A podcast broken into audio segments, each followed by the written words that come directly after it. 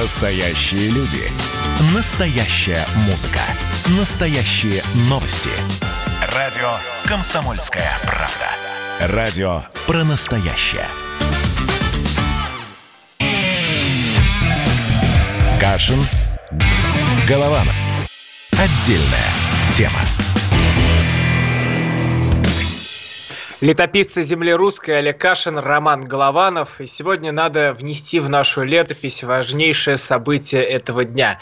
Сегодня юбилей у Олега Кашина, 40 лет. Вот когда Олегу было 14 я только родился, и поэтому наша программа, как э, летопись деда и внука, продолжается а, до того, как кто-то не состарится. Возможно, это буду я раньше, чем Олег, состарюсь здесь на программе. Но я желаю Олегу вот этой вечной молодости, вечного задора и, самое главное, здоровья. Добрый, добрый, добрый Много вечер, лета, Роман. Как спа- спа- спасибо огромное. Добрый вечер, да. На самом деле мне, естественно, неловко принимать поздравления в эфире. Кажется, это злоупотреблением, поэтому давайте его чуть перенесем в корпоративную плоскость. Да, мне было 14, когда вы родились, а вам было сколько? Шесть, когда я дебютировал в «Комсомольской правде». И, конечно, очень здорово, что вот поколения встречаются вот таким вот образом. Ну давайте первую часть, я хочу вообще про вас поговорить. Это я моя с удовольствием. Чтобы, вы знаете, чтобы... Роман, вы знаете, я обожаю говорить про себя. Поэтому... Чтобы вообще разобраться, кто такой Олег Кашин. Вот а, если вы, вам бы нужно было представить себя, ну буквально в одном предложении, выходит и вы большой аудитории говорите, кто такой Олег Кашин? Вот объясните так, чтобы всем было понятно. А, ну, слушайте, вы сейчас будете смеяться, но я себя считаю лучшим русским пишущим публицистом сегодняшнего периода. Вы Сунгоркина Поня... цитируете. Э, ну, например, да, я могу сослаться на авторитет на Сунгоркина. Понятно, что такие как бы самоопределения, они, во-первых, там, может, могут звучать хвастливо, во-вторых, они, конечно, временные, и мы тоже помним людей в этом жанре работавших, которые потом как-то деградировали, ну или там, не знаю, вот выбирают короля поэтов, да, в Политехническом музее в 1913 году. Сегодня Северянин, завтра Бальмонт, и, в общем, непонятно кто. Вот понятно, на, наверняка завтра уже зреет какой-нибудь другой автор рядом, который пишет лучше, там, бодрее, острее, душевнее, как угодно, но пока я его не вижу, понятно, что это не, не высший жанр, да, и для журналистики не высший, репортеры как бы все равно, это нечто другое, более крутое, я сам был когда-то репортером, и, наверное, вот называть себя когда-то великим не было основания у меня, вот, но, но здесь, в этом жанре вот этого как сказать, поэтического воззрения россиян на историю, если говорить словами одного как раз из таких моих предшественников. Вот в этом жанре я, мне кажется, преуспел и к 40 годам себя уверенно чувствую, как бы это ни звучало. А вы оппозиционер, революционер или, как э, сказала одна из э, журналисток, вторая фаланга пропаганды здесь со мной? Ну, вы знаете, пускай будет вторая фаланга пропаганды, на самом деле с годами перестал видеть в этом какой-то уничижительный смысл, но мне больше тоже, давайте говорить на чистоту, нравится еще более само довольное, самое хвастливое утверждение. Я, по крайней мере, претендую на то, чтобы быть совестью нации. То есть это даже не есть похвала. То есть вот, ну, есть у каждого человека совесть, постоянно реагирующий какой-то вот незримый орган, который отличает добро от зла или там, э, извините, какашку от конфетки. И вот я всегда дорожил своей возможностью и ну, правом, наверное, говорить, это хорошо, это плохо. Те люди, которые мне верят, понятно, что их меньше, чем могло быть, понятно, что там у каких-нибудь других людей, у Путина, да, такого рода аудитория больше, но я считаю, что я, по крайней мере, адекватен этому званию, как человек, стремящийся к нему. Понятно, что так меня называть должен не я, а, допустим, вы, а вы не назовете, но что, что нам мешает, да? А можете назвать э, пять своих врагов? Ну, да, наверное, могу. Не, не знаю, стоит ли их называть. Понятно, что речь идет и о вице-спикере Совет Федерации, лидере Единой России, который, соответственно, пытался меня убить, и о некоторых медиадеятелях, которые, которые как-то излишне трясутся, когда говорят обо мне, подонок Кашин и так далее. Но на самом деле вот есть особая подборка таких людей, и, наверное, тоже неизбежно. Те, те люди, с которыми когда-то были близки, а потом, что называется, не жизнь раскидала, а какие-то внешние там причины, Крым, допустим, да, и не только Крым, сделали, ну, буквально врагами. То есть, конечно, лучшие враги получаются из бывших друзей. Это, наверное, тоже надо иметь в виду. А кто сейчас ваши друзья? Их есть пять штук наберется? Э, да, конечно, конечно, наберется. Тоже не уверен, что стоит их называть. Вот, но они есть, они безусловно есть, они. А почему вы их скрываете? Это же тоже важный маркер, э, вот сказать, э, вот я с этими, а я не с этими. Это страшно показать и открыть себя. Нет, но тут есть две версии. Либо эти имена вам ничего не скажут, это просто действительно мои настоящие, не медийные, реальные друзья. А я про медийных, я вот как раз про тех, кто там. Либо, либо это будет какой-то неймдропинг. Ну, наверное, да, вот тоже, причем человек, связанный с э, комсомольская правда некоторым родством, потому что его папа у нас работает. Александр Черных из «Коммерсанта» мой, ну, довольно близкий товарищ на протяжении последних почти 20 лет. Вот, допустим, да, вот, ну, из таких людей Саш Черных реально сегодня, наверное, лучшее, что есть в «Коммерсанте» из пишущих, из пишущих авторов. Ему привет. Э, менее известный нашей аудитории, но хочу произнести его имя, потому что уже он не первый год рисует иллюстрации к моим статьям. Александр Петриков, прекрасный молодой художник, собственно, также его приветствую. И когда он нарисовал нарисовал на обложку, майскую обложку журнала «Юность», э, посвященную 9 мая, я реально гордился, как будто бы вот я его отец, и как бы я его при, привел, привел туда. Э, назвал бы также Ольгу Скобееву, например, потому что действительно тоже очень важный для меня человек, который, ну, так или иначе, меня сформировал в этом виде.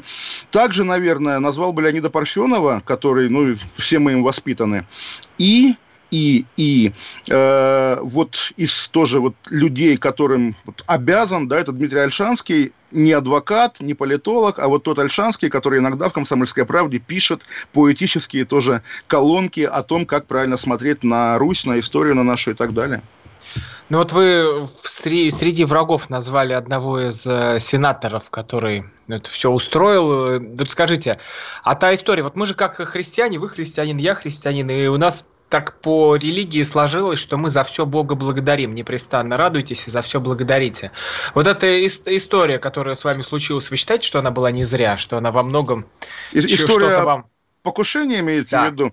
Нет, конечно, она была зря все-таки, да, то есть ничего хорошего вспомнить не могу, и даже когда, там, извините, приходишь к английскому стоматологу лечить зуб, и он обнаруживает, что челюсть пришита железом, это неприятно, и за это я тоже там плююсь мысленно в Андрея Турчака. Это как бы здесь вопросов нет.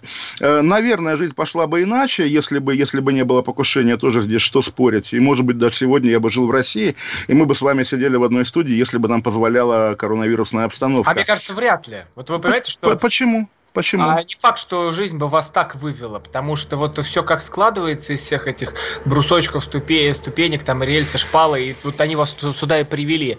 А если бы не было этого этапа, все вообще бы могло идти иначе. Вы даже сами не представляете как. Нет, я также отношусь к жизни, как вот вы говорите, абсолютно, конечно, конечно, конечно, и все, что происходило, все, что нас не убивает, да, все действительно, ну, так или иначе, к лучшему, и поэтому, да, вот когда меня упрекают какие-то тоже враги, а он сегодня был за тех, завтра он за этих, обычно, кстати говоря, это неправда, я, в общем, всегда стараюсь всех любить, а, но любые даже ошибки, заблуждения, там, политические, жизненные, человеческие, они в итоге делают тебя вот этим неповторимым уникальным отвратительным человеком. Самые отвратительные люди, которые всегда стоят на одной позиции, да, всегда, всегда считают себя правыми, в, в смысле правоты, не в смысле правизны.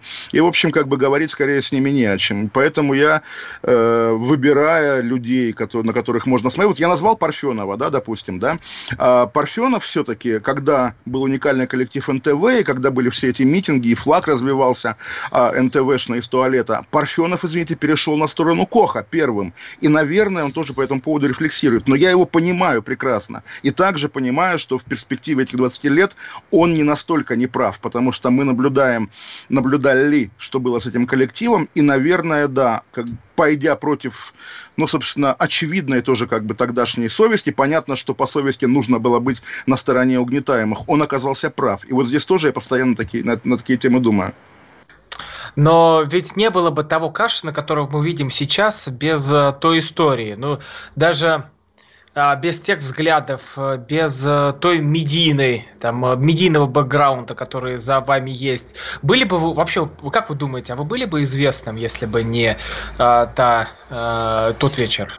Ну, вы знаете, Роман, как раз для таких людей, вы знаете, более того, однажды певица Наталья Ветлицкая, вот тут уже точно неймдропинг, забанила меня в социальных сетях за фразу «Если вы не знали обо мне до покушения, вы лох».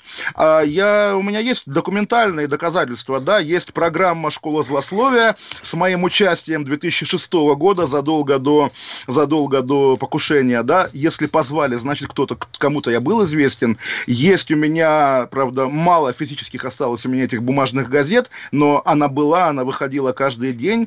Конкурентка «Комсомольской правды», газета «Жизнь», где полоса моих колонок называлась «Олег Кашин» большими буквами. Я очень этим дорожил, что вот пытаюсь общаться с широкой аудиторией. То есть какие-то, собственно, доказательства, что я был до 2010 года, у меня действительно есть. И, собственно, странно мне это доказывать. Извините, вы работаете в «Комсомольской правде», спросите Сунгоркина.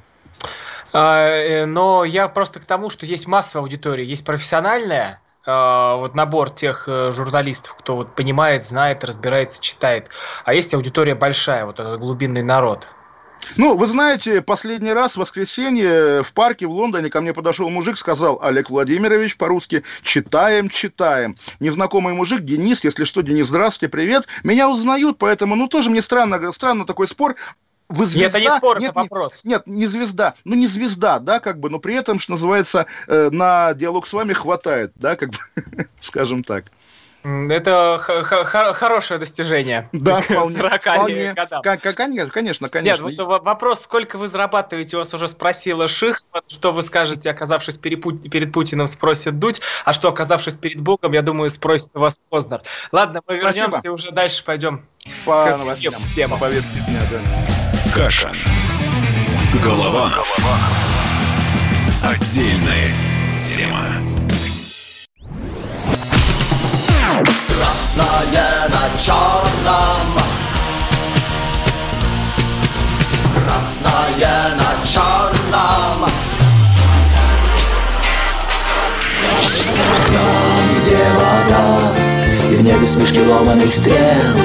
Я руки протягивал вверх, я брал молнии в гость Снова в летят дороги День просвет менять Камушья, а мне досталась Трасса Е-95 Опять игра, опять кино Снова выход на бис «Комсомольская правда».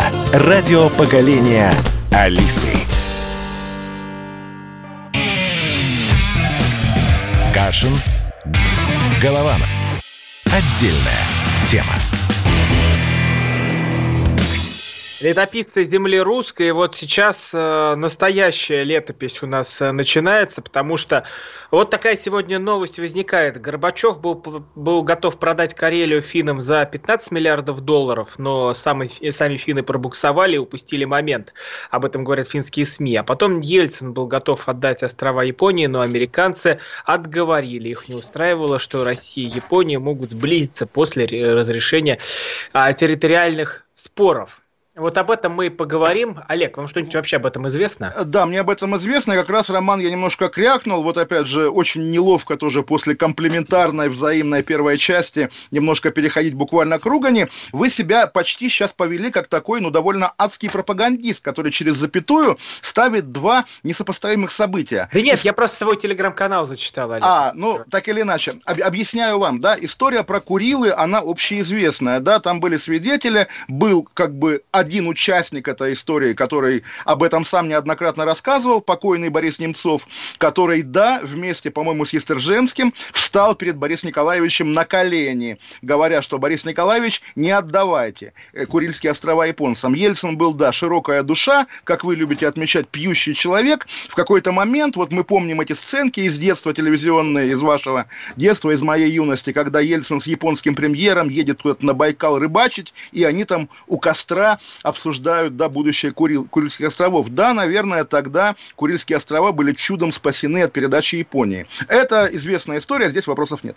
История про Карелию немножко более адская, да, потому что, во-первых, она сейчас очень кстати, потому что тоже, что называется, кашин-бинго, поправки в Конституцию. В, среди поправок есть одна такая, которая запрещает отчуждать у России территорию. Понятно, что это на самом деле такое очень ничего не значащие слова, тем более, извините, неизменность границ в, общей, в обе стороны работает, поэтому эта неизменность может нам закрыть присоединение Донбасса, о котором некоторые из нас, по крайней мере, мечтают. Так вот, и вот именно очень кстати, да, в порядке буквально рекламы этих поправок возник какой-то непонятный пожилой фин, который вот так сознанием дела рассказывает, что когда летом 90-го года Политбюро согласилась с независимостью Прибалтики, и любой, кто жил тогда, сразу так челюсть, о, Политбюро согласилось, то есть оно так хитро согласилось, что объявило немедленно экономическую блокаду Прибалтики, тем более уже не Политбюро, Горбачев э, забрал власть у партии, да, Политбюро с 90-го года было просто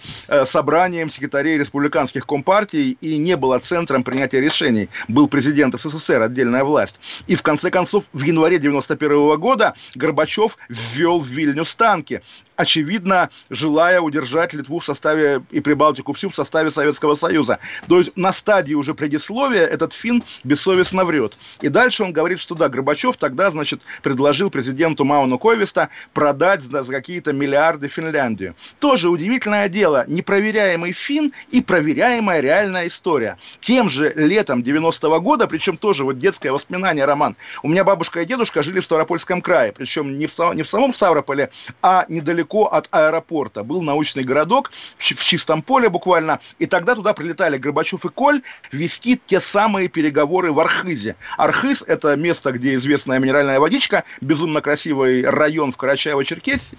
Там Горбачев и Коль провели переговоры о том, что Советский Союз не будет удерживать ГДР в своей орбите, забирайте на здоровье. И тоже все как бы об этом ныли 20 лет, совершенно справедливо на самом деле, что цена вопроса оказалась какая? Военные городки для выводимых войск, не более того, никакие там триллионы марок, которые немцы, в принципе, были готовы отдать, не звучали. Горбачев отдал ГДР так, потому что, не потому что он как бы там враг России или разгильдяй, потому что понимал, что ненормально разделять немецкую, немецкий народ на две половины, ненормально держать как бы вот военный лагерь посреди Германии. У него не было это, это, этого органа в голове, который думал, а вот продам-ка я это, получу там миллиард долларов, и значит все будет хорошо. И здесь тоже вранье. Поэтому да, я буквально и сегодня... У нас есть синхрон разговора Горбачева с Гамовым? У нас есть синхрон разговора Гамова и Горбачева? А сейчас нам его подберут. Вот, давайте подберем. Сегодня Михаил Сергеевич сказал Гамову, да, что как бы он, он этого не помнит. Ну, там очень точно так все прям э, интересно и загадочно все ну, это говорится. Не, ну, слушайте, Почему Гор... я тоже, кстати, смутился. Я... Гор- Гор- Горба- Горбачеву сто лет, да, он говорит, я не помню, это может значить что угодно. Но это, этого не то, что он не помнит, его не нужно спрашивать об этом, потому что все, что он делал, публично, не публично, все известно. И представить себя... Есть, давайте послушаем. Е, давайте. Ну, давайте. А, голосом. Только, только текстом, не, ну это, это, ну там тут можно пересказать, что ну, да, может быть кто-то да, и да, делал это, да, но да, я да, не знаю, да, давай, давайте, это я, делал. я буду Гамовым. Михаил Сергеевич, толстушка на проводе, в общем, в таком духе. Нет, понятно, да, естественно, естественно, об этом речи не было. Более того, более того, как раз про Курилы я тоже вспомнил, немножко отдельная история, отдельно от той постановки Ельцина, э, Немцова на колени. В, в весной 91 -го года было возбуждено, по-моему, одно из двух уголовных дел по тогда был закон интересный о защите чести и достоинства президента СССР. Одно было по Новодворской, она даже сидела, вот великий диссидент, конечно, а второй советский миллионер Артем Тарасов, когда Горбачев поехал в Японию, заявил, что Горбачев летит продавать Курильские острова. И на Тарасова возбудили уголовное дело, и он бежал в Англию, между прочим, потому что не смог доказать. Естественно, у Горбачева никаких ни планов, ни желания продавать неотчуждаемую территорию не было. Я сам, как житель вот условно, опять же, для многих спорной территории, не родной, да, Калининградская область, бывшая Восточная Пруссия, тоже слышал миллиард слухов о том, что нас отдают, что нас продают. Но не было ничего, не отдали, не продали, да и не пытались на самом деле, да и кому мы нужны. Вот, вы знаете, это как гомофобия официальная российская из серии «Вы пойдете с геем в душ», да, но если он будет приставать, я применю к нему примеры дзюдо. Кто сказал, что гей захочет секса с вами, уважаемые товарищи? Это же абсолютно не так. Кто сказал, что весь мир сидит и смотрит забрать наши безжизненные территории? Кому, зачем, кому нужны они? Про Курилы понятно, там вроде бы шельф, на котором морепродукты и какие-то э, полезные ископаемые. Но когда говорят, Китай хочет забрать Забайкальский край. Вы были в Забайкальском крае? Его никто никогда не захочет забрать. Там там Африка, там нет жизни. Я был. Кроме Китая, потому что там поставят свои лесопилки, там э, разобьют свои производства э, и а, Роман, вы так химии. рассказываете о будущем, хотя это настоящее. Китай и так поставил лесопилки в России. Подождите, вы сейчас, вы сейчас только сказали, что никому не нужен Забайкальский край. Там Африка пустыни. Китай его не захочет забрать, потому что там нет жизни. А, там есть жизнь, и эта жизнь во многом китайская, потому что они туда приезжают. Роман, Роман, Роман, лесопилки это все-таки в более лесистых краях, во-первых, да. Во-вторых, да, Китаю, чтобы как колонизировать Россию, не нужно отрывать у нее куски. Он и так нормально все из нее высасывает. А территории забирать, беря на себя ответственность, в том числе и за то, чтобы кормить забайкальских людей, там, не знаю, чем пенсии платить забайкальским старикам, это никому не нужно вообще. А, ну, во-первых, вот про э, территории вы сказали, про отчуждаемые, неотчуждаемые, что не будет меняться границы. Там, во-первых, и не, в поправках идет речь о том, что мы не можем передавать э, свои территории, о том, э, что что-то у нас прирастет, нарастет, и где-нибудь новый полуостров будет. Ничего такого там не было. Хорошо, хорошо. А вот сейчас я попробую проверить про лесопилки, которые на Забайкалье Нет, стоят. но ну, это... Ну, скажите, ну неужто это, вот Горбачев это... и Ельцин это не предатели? Ой, ну смотрите, на самом деле такой философский вопрос, кто из них более предатель, конечно, Борис Николаевич, который разрушил Советский Союз, чтобы быть царем в Кремле. Горбачев до последнего, до Беловежского соглашения бился один, как тигр, пытаясь сохранить Советский Союз. Это уже была утопия, уже была иллюзия. Более того, как раз тоже известная история, в сентябре или в октябре 91 года был саммит типа Большой Семерки, на небольшой Семерке в Испании. И ему сказали уже, что нет, значит, уже уже будет, а, уже будет Ельцин, как бы, ну вот наш, наш контрагент по разговорам. Это был удар для Горбачева. Есть переговоры Буша, Горбачева, Ельцина, да, опубликованные библиотекой Буша, где действительно Горбачев в, до последней минуты говорит, что союз надо сохранять, а Ельцин бессовестно, цинично манипулирует, говоря о том, что без Украины Россия будет одна славянская держава, окруженная мусульманами. Ладно, допустим, Ельцин так думал, но почему его это антимусульманство потом не никак не проявилось. Значит, он, он обманывал, значит, он лгал и лицемерил, разрушал Советский Союз во имя, буквально во имя личной власти, да? А, ну вот я вспомнил, кстати, по поводу Китая и Забайкалья, там же он а, был Сергей Зверев, это такой э, дядька с короной, который боролся за то, чтобы да, Байкал не выпили все да, ки- да, китайцы. Да, да, да, да, да, конечно. Да, но слушайте, Роман, э, урок географии, да, а, Байкал, с одной стороны Бурятия, с другой Иркутская область. За Байкалье, это то, что за Байкалом, это город Чита, город, между прочим, собственно, почему я там был, Краснокаменск, где на урановых рудниках работают заключенные, где была колония, где сидел Ходорковский. И, в общем, гигантские безжизненные пространства, где никакой ни тайги, ничего. Собственно, вот АУЕ. Откуда к нам пришла культура АУЕ, когда дети, школьники играют в уголовников? Из Забайкальского края, потому что кроме тюрем там там никакой жизни нет. Да и песня была на Руси «По диким степям Забайкалья». Бродяга, судьбу проклиная, э, что там тащился с сумой на плечах. Такие дела. Дальше мы пойдем после новостей уже в Уральский монастырь к старцу О, да, Сергию, вот да, где да. стоят сейчас казаки, где а, приехал, как вот и мы читаем, это все пока слухи, мы же не знаем. Мужик из уральских, из уральских пельменей приехал меня а, И Павел Дацук туда да, приехал, да, да, да, чтобы всем отбиваться. Но вот мы сейчас вернемся и всю правду-то расскажем и порядок будем наводить. Правда, не на территории монастыря, а всего лишь на территории нашей скромной радиопрограммы. Но поверьте, я думаю, что этого а, будет достаточно. Если кто-то знает про этот среднеуральский женский монастырь, где э, обитает старец Сергий, пишите нам в WhatsApp, Viber, а можете даже позвонить 800 200 ровно 9702. Каша. Голова. Отдельная тема. Андрей Ковалев. Простой русский миллиардер. В авторской программе «Ковалев против». Против кризиса. Против коронавируса. Против паники. Против кнута, но за пряники. Я расскажу вам, как спасти свои деньги и бизнес в эти непростые времена. Помните, миллиардерами не рождаются, а становятся. Ковалев против. На радио «Комсомольская правда». По будням с 10 вечера до полуночи по московскому времени. Кашин. Голованов. Отдельная тема. Ну вот опять пошла настоящая летопись. Кашин Голованов с вами. А, переносимся мы в Свердловскую область. Это в женский монастырь среднеуральский, где а, есть такой схиегумен Сергий. Для начала надо понять. Ну, наверное, такой... даже был, да, или как бы его корректно называть схиегуменом Схиегумен, нет, нет, нет. Э, а? Э, расскажу предысторию. А, возникает э, такой старец, который борется с Матильдой, все это возникло в то время. Он объявляет себя духовником Поклонской, хоккеиста Павла Дацука, вот этого уральского пельменя, и выступает с такими, ну, просто что-то что людоедское, что-то зверское. Потом проходит время, он э, выходит на фоне коронавируса, где он его полностью отрицает, где с Амвона звучит э, не то чтобы проповедь, а звучит настоящий политический призыв. Церковь не политики, потому что церковь не участвует в выборах, никого не поддерживает, не делает таких политических заявлений прямых.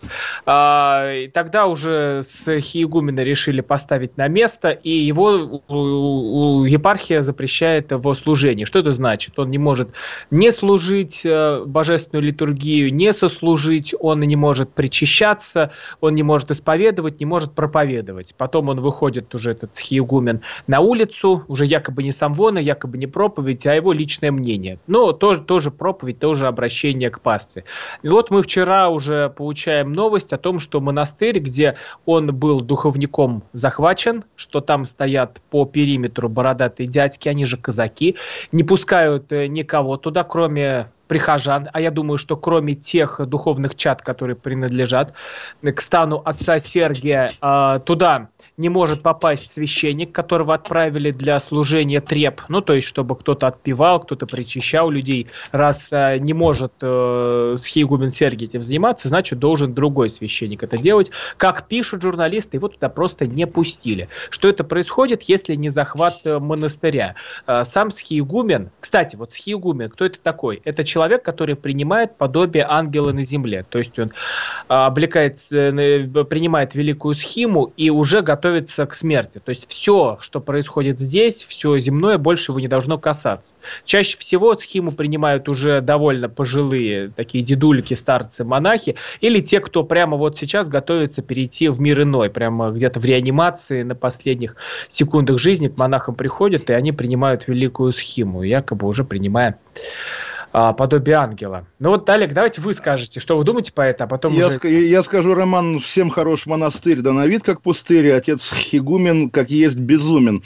Но при этом вот я вас слушал, конечно, понятно, что вы буквально произносите слово пастыря, но, к сожалению, к сожалению, ваше слово пастыря, как и, допустим, комментарий Екатеринбургской епархии, да, которая призывает прессу не, не нагнетать, я открываю, там смотрю, написано «просим не нагнетать и искусственно не, не дестабилизировать обстановку», да, э, тра-та-та, шум разогревает горячие головы. Это звучит скорее как светский пресс-релиз, партийный какой-то, административный, потому что нет, Роман, подождите, вот вы меня да. спросили, да, и вот я вам тоже скажу, опять же, э, ремарка. Все, что я знаю о Схигумене Сергии, указывает на то, что он сектант, мракобес, авантюрист, кто угодно.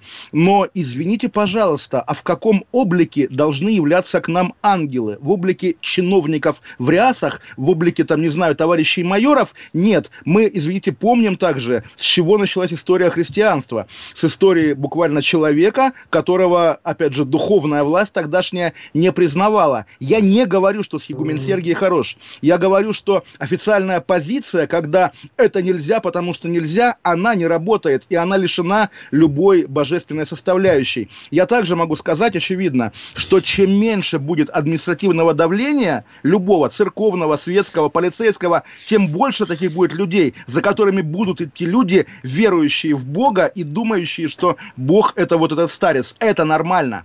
Нет, это Олег, это ненормально. Я вам сейчас объясню, почему. Если поз- позволите, прям буквально Да, да, минуты. да, конечно, конечно. В чем вообще цель э, христианства? Это к тому, что человек идет к Христу. Цель христианства не в свечках, не в записках, не в том, чтобы осветить какой-то храм. Цель христианства в том, чтобы обретать Царствие Небесное. Царствие Небесное берется силой и силой не кулаков, дубинок и нагаек казаков, оно берется силой твоей духовной, христианскими добродетелями, которые перечисляет апостол Павел в послании к Галатам.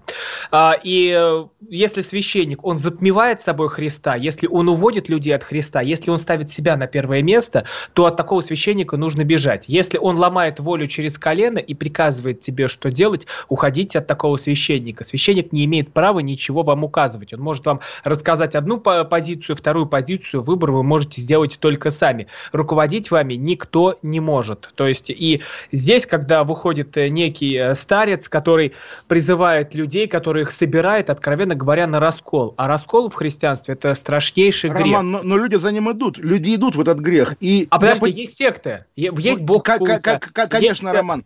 Да, и есть, допустим, тот храм, про который мы говорили позавчера, который тоже многих христиан смущает тем, что он не такой, как-то на войну акцентирован и так далее. Всякое бывает. В идеале, Роман, в идеале, когда появляется какой-нибудь очередной Схигубин Сергий, все честные христиане должны сказать, ой, ты самозванец, мы тебя слушать не будем. Но если эти люди за ним идут, я понимаю, почему они идут. Они идут от этой казенщины, которая есть в этих Нет, Олег. пресс-релизах А о я вам объясню, дестабилизации. они да. уходят, потому что не понимают сути христианства. Они с таким же успехом ушли бы за какими-то экстрасенсами, которые прикрываются. Я вот сейчас Потому- открыл э, э, строки э, Евангелия от Матфея. Это глава 24, стихи с 23 по 24.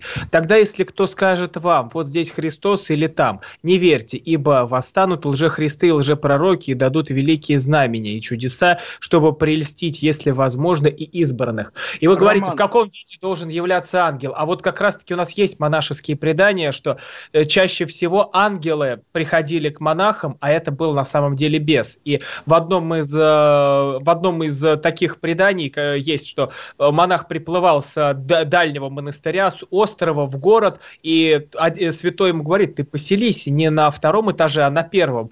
Он говорит, а почему? Говорит, ну, говорит, ну, поселился на первом. А дальше э, происходит такая история, что ему является ангел, который ему говорит, ну, все, тебе пора уже домой, выходи из окна и лети, ты же святой, ты полетишь. И он вышел с первого окна и упал на землю. И тогда он понял, что поселись где-нибудь он выше, его подтолкнул к самоубийству. Или другая Это тоже монашеская Роскомнадзор, история. да, Роскомнадзор, Или другая да. монашеская история, когда один из э, старцев думал, что он настолько свят, это находился в прелести, это страшное духовное состояние, и он мечтал, что к нему явится Богородица, настолько сильно, что Богородица к нему явилась, только это была не Богородица. Потому что люб- вот когда вы видите какое-то видение и не понимаете, от лукавого оно или нет, Роман, пришел Христос, Богородица, попросите А, перекреститься. Роман, Роман, Роман, И вы, вы все, Христа все это разрешится. Здесь мы видим настоящего лжеучителя и Роман, вы, вы прекрасно все рассказываете, но, но все-таки понятно, что да, бес может искушать что угодно, но кто сказал, что у ангела обязательно будет мандат вот от этой созданной частично Сталиным структуры. Я хочу очень деликатно говорить.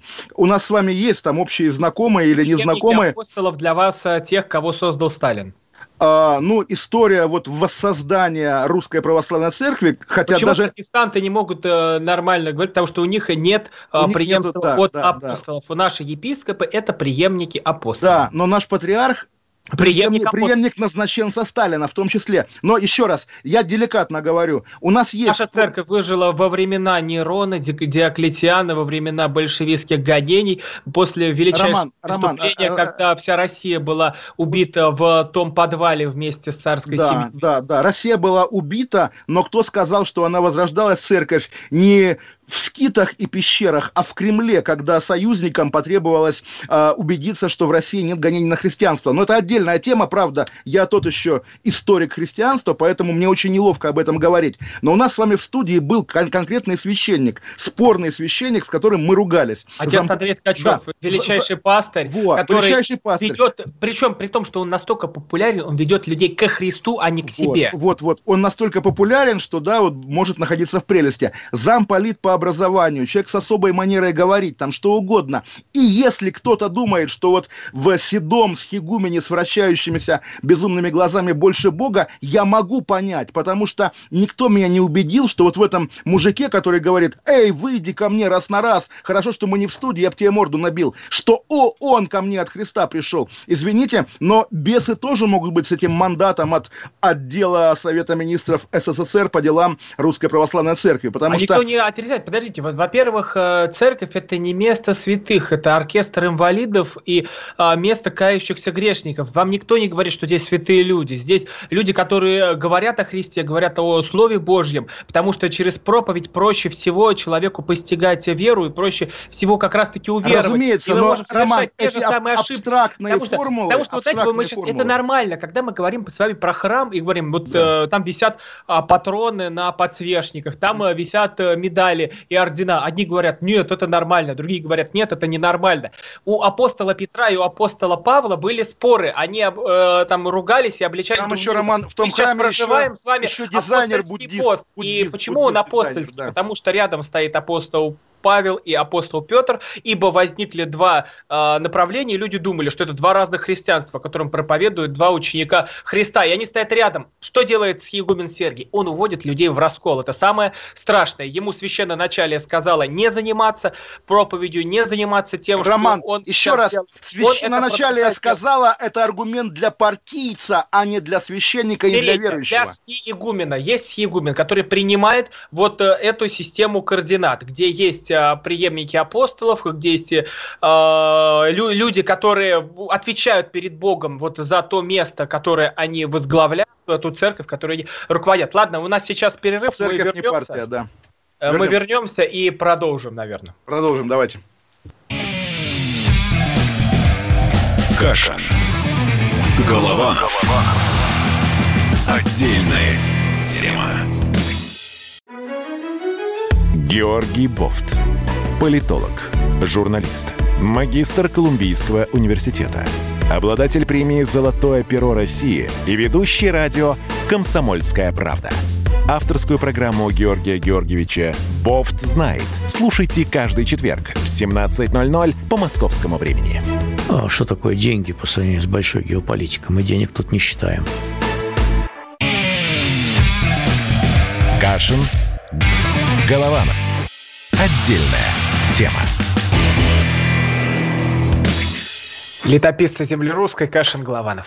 Да, Роман, я так понял, вы намерены, настроены дальше продискутировать про Схигумина. Давайте закроем тему, потому что действительно... Вот Еще завтра будет а я думаю, разойдутся рано или поздно. И как-то вот тоже, если так маленькая ремарка, уже не богословская, а политическая, поскольку э, Схигумен все-таки Сергий, он стоит в одном ряду, допустим, с шаманом Габышевым или, скажем, с Платошкиным. Любые люди, за которыми да. идет народ, да, идет да. масса, да, они привлекают внимание власти именно так, что из серии «А кто это у нас не за поправки пошел, а за, не знаю, за второе пришествие», допустим.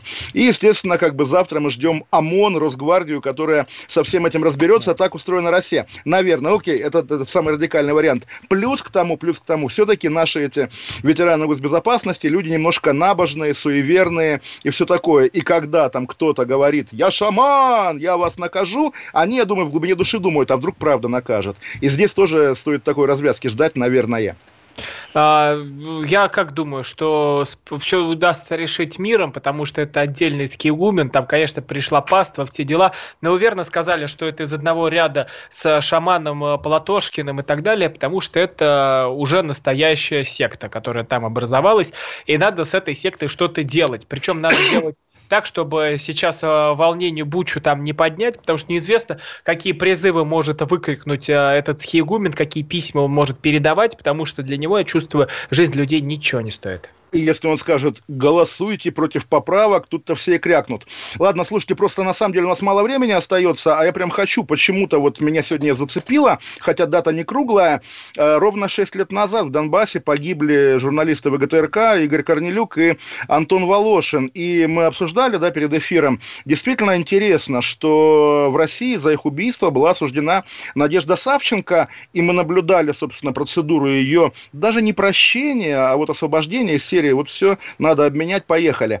И при этом, ну вот я наблюдал за судом над Савченко, наблюдал за делом Савченко, и у меня очень четкое ощущение, что вот какая есть пленная, на ту и повесили, да, и, наверное, при том, что, да, она одиозная, она отвратительная, и она наверняка, помимо прочего, будучи участником АТО, наверняка кучу гадостей сделала, считать ее виноватой в этом, ну, немножко лицемерие, нет?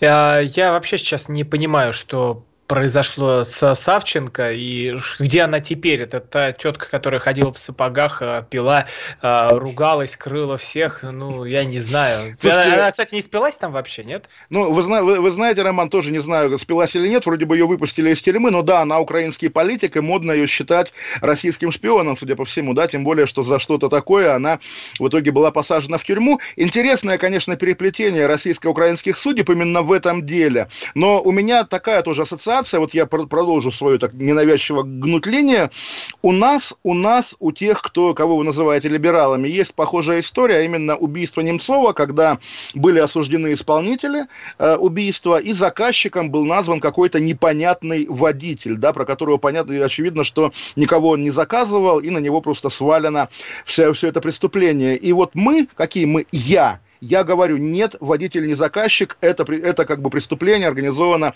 очевидно, какими-то более высшими руководителями Чеченской Республики. Как люди, которые тоже догадываются, люди с той стороны, с э, лоялистской стороны, да, которые догадываются, что Савченко, ну, могла не иметь отношения к убийству Корнелюка и Волошина, вот эти люди сегодня вспоминают своих часто друзей, коллег, как они, что они чувствуют, вот мне интересно на самом деле. Что понимая, что убийца не тот, кого называют убийцей. Тут что можно сказать? Царствие небесное, вечный покой.